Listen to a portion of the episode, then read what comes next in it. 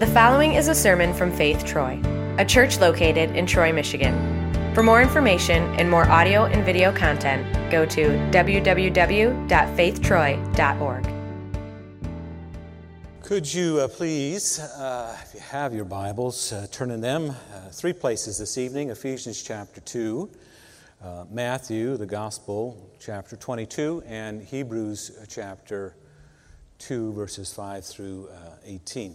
We're in this series uh, with Reformation. Uh, here we still stand. And uh, this evening we're going to talk about uh, love and uh, this idea of what do good works look like. And uh, you might think it's strange talking about works within the context of the Reformation because isn't that what you know, the Reformation was about? You know, talking, not talking about good works anymore, not being saved by works, but by the grace of Christ. Um, but we're going to talk this evening that it is about works, but just not our works. It's about the works of the Lord Jesus, and then what is the proper understanding of how uh, they flow out of the grace uh, given to us in Christ Jesus. So, Ephesians chapter 2, begin there, please. And note, right at the beginning of Ephesians chapter 2, what is it that we are capable of? It says, As for you, you were What's the word say? Dead in your transgressions and sins. Just think about that. What can a dead person do? Absolutely nothing. Has to be made alive. As for you, you were dead in your transgressions and sins in which you used to live when you followed the ways of this world. But look, verses 4, 5, and 6 has some really good news, which speaks about. But God did what? God made us who were dead, but God made us alive in Christ Jesus. Dead in our transgressions and sins, but God is the one who, in Christ, through his death and resurrection, makes us alive. And then these uh, verses that maybe you recognize as being the core then of the Reformation message. For it is by grace you have been saved, right? So if you're dead in your transgressions and you're made alive by Christ, you can't do anything. It's the work of God, work of Christ Jesus. It is by grace you have been saved through faith. And this not from yourselves, it is the gift of God, not by works, so that no one can boast. And usually we, I think, stop at that verse. But there's this verse 10, which is a beautiful little verse that gives us a great uh, sense of doing God's work within this kingdom. For, let's read it together, in fact. For we are what? God's workmanship created in Christ Jesus to do good works which God prepared in advance for us to do. God has some good works for us to do, prepared in advance for us to do. And so we could say, you know, the Reformation really highlights this, um, this, um, this truth. We are saved by grace alone, through faith in the work of Christ alone. So it is about works, right? But whose works? Work of Christ, through faith in the work of Christ alone.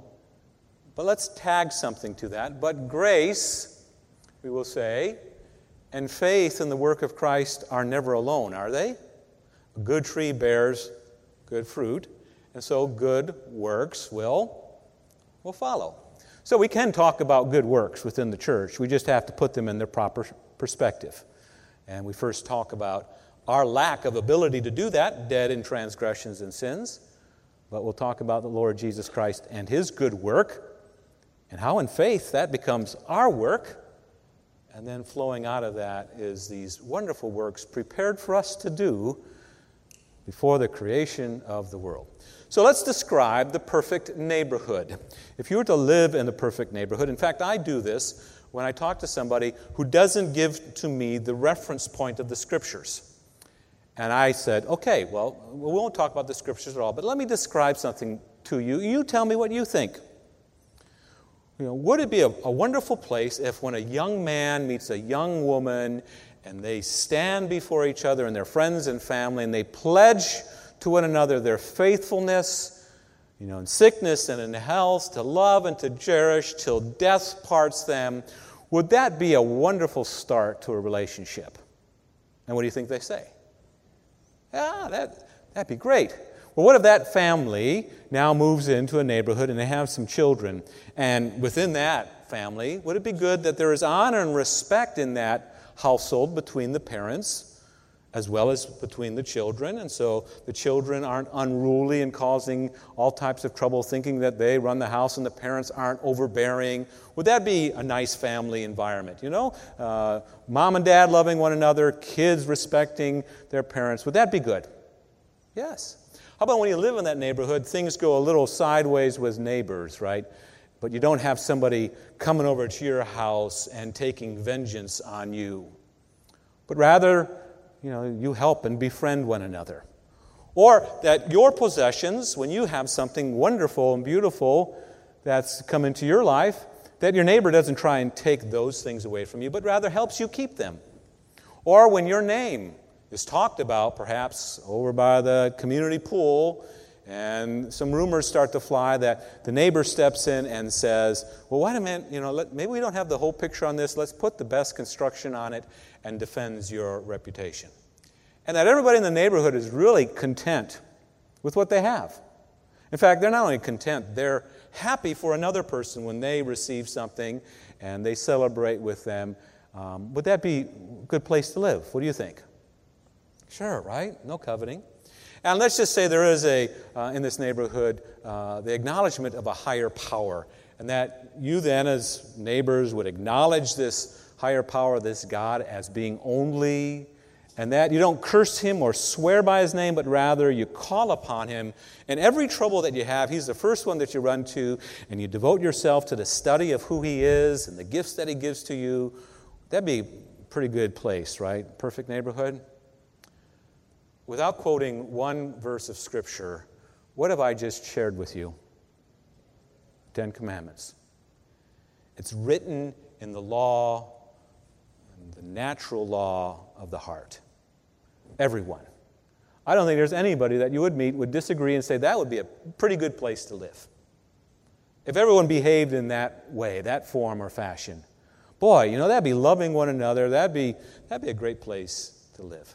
Well, turn to the second place, Matthew chapter 22, verses 36 through 40. Basically, Jesus is asked that question. So tell me about this neighborhood, Jesus. Sum it up for me. What, is it, what does it look like? If you could, tell me what the, the greatest commandments are. And so, Matthew chapter 22, Jesus is asked, he says, there, he said, someone comes to him and says, Teacher, so which is the greatest commandment in this law? Jesus replies, just read it. Love the Lord your God with all your heart, with all your soul, with all your mind. This is the first and greatest commandment, to which Jesus follows it up with the second. And the second is like it, which is love your neighbor as yourself. And then Jesus says, all of the scriptures, all of the law, and all the prophets, they hang on those two commandments. A perfect neighborhood looks like this one word. How could you summarize it? It'd be a place of love. Love. Love for who? Well, love for God and love for the neighbor. Well, what does that look like? Well, the first three commandments Thou shalt not have any other gods. Don't curse or swear by God's name. Remember the Sabbath day. Those three of the Ten Commandments deal with the love for God, and the other seven deal with the love for the neighbor. Honor your mother and your father. Don't kill. Don't commit adultery. Don't steal. Don't defame your neighbor. Don't covet. Jesus in his ministry does it one more. If you ever are interested, you can read this in Matthew chapter 5. He confronts the religious of the day who think that they've kept the commandments outwardly. And so he says to them, Well, you've heard it said that, you know, you shall not commit adultery. And their pride comes up and say, We haven't committed adultery. And what does Jesus do? He takes that commandment and he opens it up and burrows deep down into it and says to them, But I tell you that if you even look what lustfully at a woman in your heart, you've broken the commandment. It's just not outward, it's inner, isn't it? That's the perfect neighborhood. Now, what happens when I move into that neighborhood? I, as the scripture describes me, dead in my transgressions and sins, an enemy of God, hostile to God, corrupt in my nature, sinfully, turned in upon myself, selfish. What happens when I move into that neighborhood? Well, I cause havoc, don't I? So do you. We move into this neighborhood, and all of a sudden, this sinful nature, which we never leave, seems to have this reign. Well, the Ten Commandments come in, and um, if you ever went through catechism class, there was this beautiful little triad of description of what the Ten Commandments are it's a curb, it's a mirror, and a guide. In other words, God gives us these Ten Commandments so that in that neighborhood, when I come in with my selfishness, well, that's a curb. What do the curbs do? It keeps the car on the road, doesn't it? Curb says if you go sideways with your neighbor, he can call the police, and what do the police come and do? Put a stop to it. God has his way of keeping order in our society through the use of the law as a curb. You don't have to be a Christian to know that maybe bad things would happen if you get angry or you steal from your neighbor. God created that way. God be praised for that. A curb. Mirror is, well, you look into this mirror of the law and you think that you have it all together and you're not the one with the problem in the neighborhood. Well, you look into the mirror and there the mirror shows you exactly all the blemishes and the warts and the ugliness of who you are, bringing that into the neighborhood. That leads you to confession and soul searching and saying, Lord, have mercy on me, the sinner. Redeemed, covered by the blood of Christ Jesus all of a sudden you begin to wonder so, if I am this now child of God, what does it look like then to be a neighbor? And that's where the law will come in to exhort us and to encourage us and to guide us and to say such things as don't curse or swear by God's name. But you know what? You get to do this as a child of God. You get to call upon it in every trouble, and you get to pray and praise and give thanks. Do that. Do that with God's name. Stop cursing by it. Praise Him. Pray to Him. Well, in this neighborhood, there are some rules and some consequences, but in the kingdom of God, when we're brought into that neighborhood, there's also some wonderful gifts. Justice is the first one. And justice, and you want justice. You don't want to live in a world where there isn't justice, right? Justice means you get what you deserve. You break the rule, there are consequences. You don't want to live in a place where there isn't justice. Well, God has His justice. You get what you deserve. God also gives us, though, gifts. Sometimes the pastor says, you know, as he begins, grace, mercy, and peace to you from God our Father, right? And the Lord Jesus Christ. You get the gifts of mercy. And if justice is you get what you deserve, mercy is what? Well, it's held back. You don't get. You don't get what you deserve. And then the one that only the church understands, and it's so beautiful, it's grace. And that's, you know what? You know what you deserve, but you don't get it. You get what you don't deserve all the gifts of God in Christ Jesus. Now, so the neighborhood is perfect, right? As it was created in the world. Sin, we bring into it, you know, distort and um, corrupt this beautiful neighborhood. But God wants to do something. God wants to do something. And so, what does Jesus do? Well, Jesus, at the right time, at the right place, Galatians says, when the time had fully come, God sent his Son, born of a woman, born under the law, to redeem those under the law. John says, the Word became flesh and made his dwelling among us. Uh, one translation, Eugene Peterson, in the paraphrase, the message says, God took on human flesh and moved into the neighborhood. That's not bad for our context and theme. Jesus moves into the neighborhood. Hebrews chapter 2. Let's take a look at it. It describes Jesus as our brother. Hebrews chapter 2, beginning at verse 5. It is not to angels that he has subjected the world to come, about which we are speaking.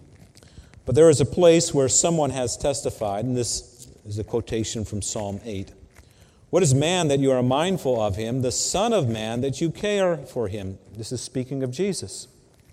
You made him a little lower than the angels. You crowned him with glory and honor, and you put everything under his feet. In putting everything under him, God left nothing that is not subject to him.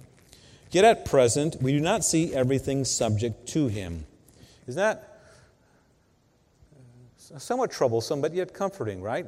It says there, everything is put under the feet of Jesus, but at the present time, we, we don't what?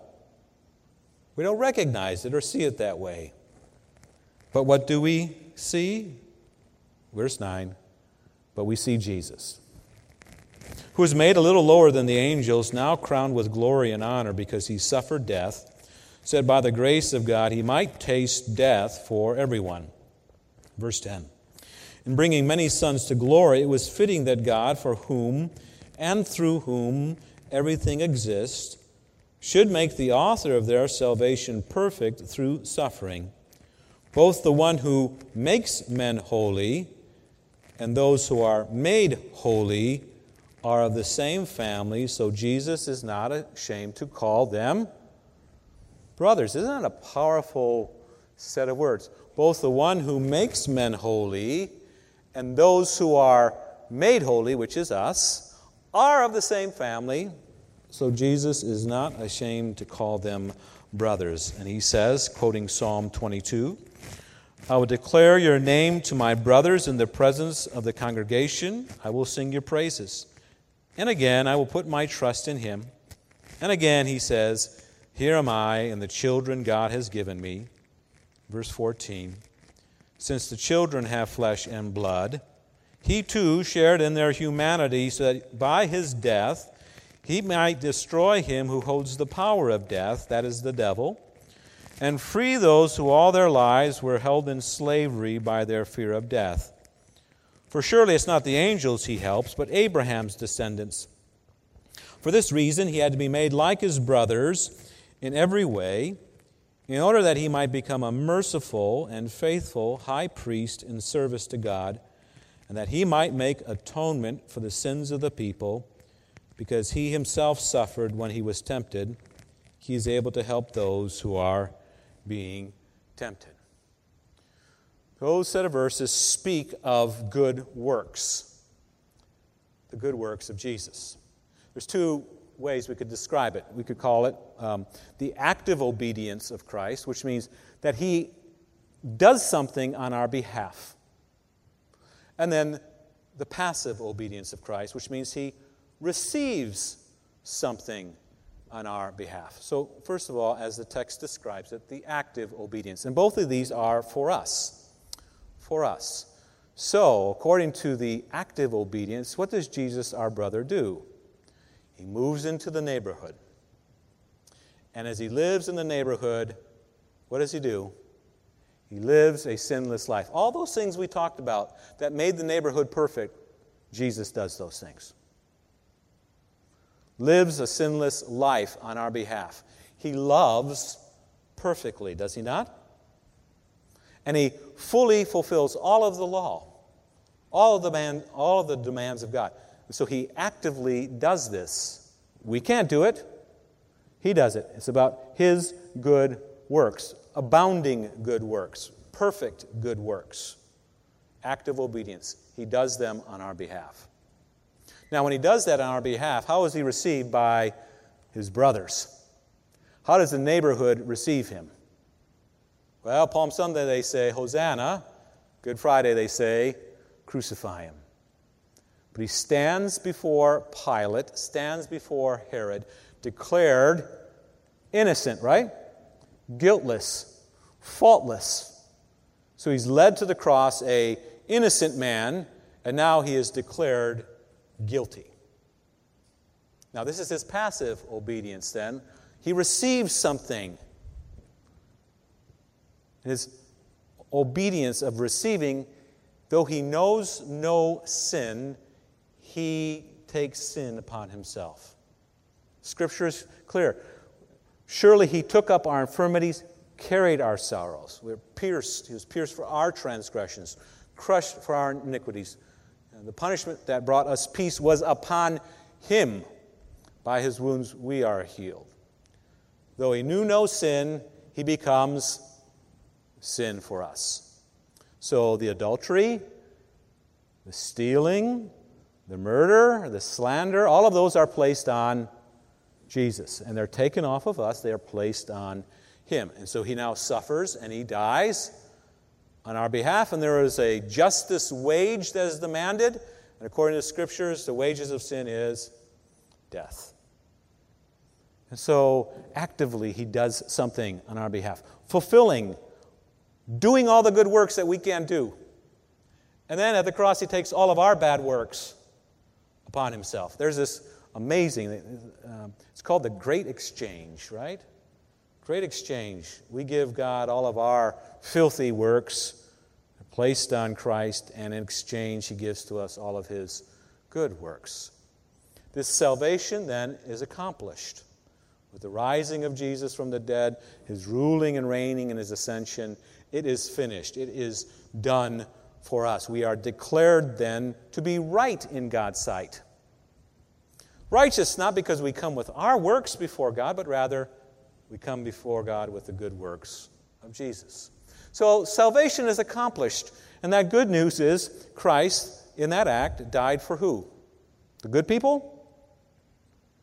The bad people? All people? Well, all people, right? Good news is salvation is accomplished. And this is the message of grace and the message of the gospel. It's for the world. Now, not all of the world believes that, do they? That salvation then needs to be applied so each one of us in this room this evening says, Yes, it was for the world, but you know what? It's for, for me for me. And that's received, and that's even the gift of the Holy Spirit to us, the gift of faith, which clings to and trusts in the good works of Jesus. Isn't that what John 3:16 really means? For God so loved the world. It's accomplished for the whole world. That whoever believes in him, for me, we say. Faith is a for me. Christ died for me will not perish but have eternal life. For it is by grace, back to Ephesians 2, for it is by grace then you have been saved through faith, and this not from yourselves. It is the gift, right? Gift of God, not by works that no one can boast. For we are God's workmanship, created in Christ Jesus now to do what? Do good works. Good tree, when it's made a good tree, will produce good fruit. So we got the neighborhood. Jesus moves into the neighborhood. So, what makes good neighbors in this neighborhood? Repentance and forgiveness of sins. Repentance and forgiveness of sins. In this neighborhood where I bring my selfishness and you bring your selfishness and our pride and our arrogance, what makes good neighbors out of that conflict? by the Holy Spirit, we being so convicted that we say, I'm sorry to one another, and we receive the forgiveness of sins given in Christ for one another, and now together. Now together we serve in the kingdom and we serve one another. So we then begin to ask questions, but we ask the right questions. The question in this new neighborhood is not, who is my neighbor? But rather, what does it mean to be a neighbor? If you ever read the parable of the Good Samaritan, the teacher of the law leads in with, Well, uh, so who is my neighbor? He's asking the wrong question. See, when you have who is my neighbor, what do you, what do you get to do? You get to pick and choose. Well, I like you, but I don't like you. And, well, you can be my neighbor, but, I, you know, we're at odds. I don't want to be your neighbor. The scriptures never, ever give you the option of choosing your neighbor, do they? It's Rather, the question in that parable is what does it mean then to be the neighbor? What does it mean to be the neighbor? We were saved by grace through faith. Then, through faith, we receive the good works of Christ. But then, flowing from faith, we're called to do the works of Christ. We receive the works of Christ, And then through faith, we're empowered to do the works of Christ. Martin Luther wrote some beautiful words, and I think it summarizes this understanding of um, receiving the works of Christ and then doing the works.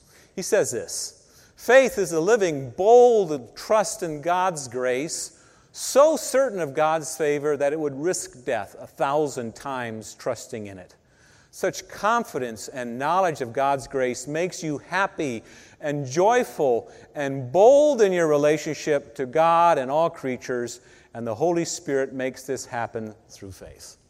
My African friends, in, I serve them, I ask them, What do you have when you have the forgiveness of sins? And they smile and they say, When you have the forgiveness of sins, you have everything.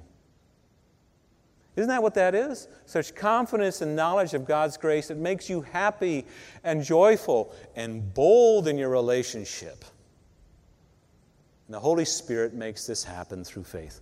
So, what do you have when God gives to you the forgiveness of sins? You have everything. Now, when you have everything, there's a result to that. Because of it, you freely and willingly and joyfully do good to everyone, serve everyone, suffer all kinds of things, love and praise the God who has shown you such grace. Thus, it is just as impossible to separate faith and works as it is to separate heat and light from fire. When you are so overjoyed with the lavished grace of God in Christ upon you, knowing what injustice you deserve, but receiving all the works of Christ in grace. It's impossible then to separate the faith and the works. In fact, there's this kind of giddiness to it, isn't there? I mean, because of it, you freely and willingly and joyfully do good to everyone and serve everyone and suffer all kinds of things and love and praise the God who has shown you such grace. Now, that in itself is a, is a miracle, isn't it? I mean, you look at your life and your situation, you say, Boy, the neighborhood's not so good. Uh, I don't know if I could kind of take some of these things willingly and joyfully. Well, again, you and I are dead in our transgressions, unable to do that. But that's why Christ makes us alive. So then, what do these good works look like? What do they practically look like? During the period of the Reformation, the thought was in order to do good works, you had to do special stuff, special things that other people weren't willing to do, like join holy orders, you know, become a nun or a priest, or go on pilgrimages. And so all these good works then were manufactured in the mind. They sounded spiritual, but they had no reference point at all. And even if you were to do good things apart from faith, the scriptures say that those things are not even considered as good works. They may be good things, but they're not good works. Good works flow out of living, active faith in Christ. So, what do these good works then look like? Well, let's go back to the Ten Commandments. You define all good works with one word. What is it? Love. We break it down love for God, love for neighbor, you want to break that down a little bit more? The Ten Commandments. Now, this is where the beauty of your heritage as a Lutheran uh, comes into play. When you had to learn these meanings to the Ten Commandments from Luther's small catechism, you say, Oh, why am I learning that? Well, now, now it becomes apparent. Because Luther does this beautiful thing in his Ten Commandments. He gives them to the family and says, Let me explain to you what you're not supposed to do. Let me explain to you what God calls you to do. So you should fear, love, and trust in God above all things. Pretty clear, right? Well, second commandment don't curse, swear, use witchcraft, lie, or deceive by his name. But do what? Call upon in every trouble, pray, praise, and give thanks. What does the Sabbath day look like? Well, don't despise preaching in his word, but gladly hear and learn it becoming pretty clear as to what those good works look like. Well, works to the neighbor, honor father and mother. Well, don't despise your parents and masters. Don't provoke them to anger, but rather give them honor. Hold them in love and esteem. Fifth commandment don't kill. You know, don't hurt nor harm your neighbor in his body, but help and befriend him in every bodily need. Live a pure and decent life not only your thoughts and your words, uh, but in action.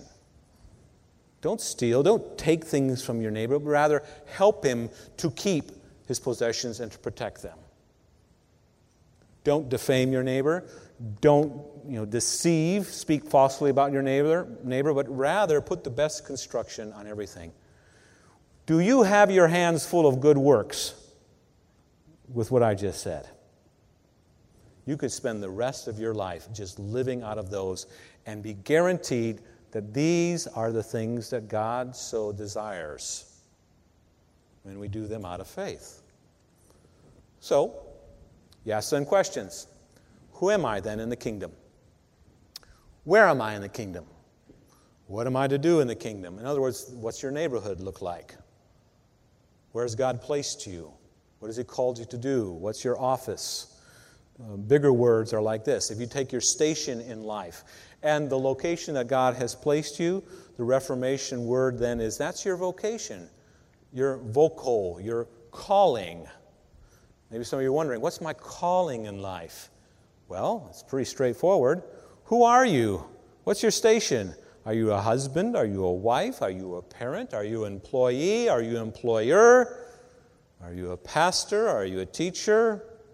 Are you called to a place of authority? Who are you? That's your station. And then where has God placed you in that station specifically? Troy, Sterling Heights, United States, Africa? Where in the world has God placed you? You put those two together, and you know what you have? That's your calling. That's your calling. And wherever God has placed you, then, he says, the good works of Christ are upon you. And now, in that place, your hands are full of good works toward God and toward your neighbor. So, practically, let's answer some of these questions as we close. And we'll use it as a time of confession, but also as a way to uh, move ourselves um, toward the reception of all the gifts of Christ. When things get a little bit too complex in uh, life, I try to simplify them as best I can. And simply to say something like this okay, there's many things swirling around, but I can be certain of this. I am Paul. And Paul has moved into the neighborhood and brought his sin along with him and his selfishness, and he's caused a lot of problems. And so Paul is a sinner, and he has harmed others, and he has also not loved God. But that's not all Paul is, because Paul was brought to the baptismal font, and in Father, Son, and Holy Spirit, he was given the gift, the forgiveness of sins, the gift of faith. And so, though Paul is a sinner, what is also Paul? A saint. Now, the sinner doesn't go away when Paul became a saint, but they're in conflict with one another, aren't they? They go at it. So, Paul, sinner and saint. Paul's also a husband. Paul's a father. Paul is one who is a son. He's a brother. He's a friend. Paul is a pastor. And locationally, Paul may live in Sterling Heights and serve in Troy, but God may take him to different places. Next month, in the month of December, I'll be in Africa. That's my location for a month. I'll have a calling, a vocation with station as well as a, a placement. Sinner, saint, living in those stations of life in that specific location, orchestrated, ordained by God, whether you like it or not, that's where God has placed you. And so we ask the question, Lord, what are you what are you willing for me to do within that station of life and that location? And then that's my calling. That's where the good works prepared for me will flow out of. By the way, the verse says, prepared for you in advance before the creation of the world. You think God, if He understood that these good works were before the creation of the world, has a pretty good idea about where you're at right now and what He desires to use you for? You can answer some of these things. I am what? You fill in the blanks. You work it through the process. We're going to use the Ten Commandments. I don't know if you've ever thought about them this way, but to use the Ten Commandments as opportunity to show and to acknowledge that you have been brought into this wonderful neighborhood that God has created and you have caused problems. Problems in the neighborhood. And for you to own them. For you to run your life through those commandments as a mirror and to own up to it and say, you know what, first commandment, I haven't, I haven't lived a life as if, you know, uh, God was only. I had other gods. I ran to other things. My heart wandered and strayed. I trusted in my own strength. I haven't had other gods. Well, you look in the mirror, it will reveal that pretty quickly, won't it? Say, Lord, I want to do better. I desire to have only you as God. Lord, change me. How about keeping God's name holy in your life in your speech, call upon it every trouble, pray praise. Have we despised the Word of God? I mean, how many Bibles do we have in our households, right? And you can get them on your phone. Have we spent actually the time to open them up and to study and to give our lives to it? Or have we despised the Word of God, not receiving His gifts? How about with our relationships, despising God's natural order and authority within the family and then that flowing out into the order of society. How about maybe we haven't killed anybody, but is there anger, or is there rage, or is there bitterness that is seething? How about you know, have we lost the capacity to blush in our own life? Things that are pure and decent. God has given to us as gifts, and we have just trampled over them and just lost even the capacity to blush over them. How about our possessions? Are we possessed by them? Or do we see them as gifts that God has given to us to use to serve others? Have we thought, you know what, maybe a way to get really strong in our own reputation is by tearing down the reputation of another? So have I built myself up in some way by tearing another down or not stepped in to protect reputation? And finally, is there this cancer eating away in each of our souls, coveting, so envious because God is so generous to somebody else? Well, that's what we bring into the neighborhood, right? And so we can say, I'm Paul, and I'm a sinner, and that describes me pretty well but I also am pleading for the works of Christ to come upon me and to change me and to live in me in such a way that I've been crucified with Christ and I no longer live, but Christ lives in me. You take some quiet moments for reflection. We'll then confess our sins together, and we'll, words will be on the side screen. It'll be a general confession. The neighborhood together will acknowledge all of our problems together but then we'll hear the good news of forgiveness and close in a time of worship. You take some quiet moments, and then I'll lead you in a general confession. We confess together. Most merciful God, we confess that we are by nature sinful and unclean. We have sinned against you in thought, word, and deed, by what we have done, by what we have left undone. We have not loved you with our whole heart. We have not loved our neighbors as ourselves. We justly deserve your present and eternal punishment. For the sake of your Son, Jesus Christ, have mercy on us, forgive us, renew us, lead us, so that we may delight in your will and walk in your ways to the glory of your holy name. Amen. Almighty God, in His mercy, has given His Son to die for you, and for His sake, forgives you all of your sins. So, as a called and ordained servant of Christ by His authority, I therefore forgive you all your sins in the name of the Father, and of the Son, and of the Holy Spirit. And we receive that by saying this word Amen. Amen.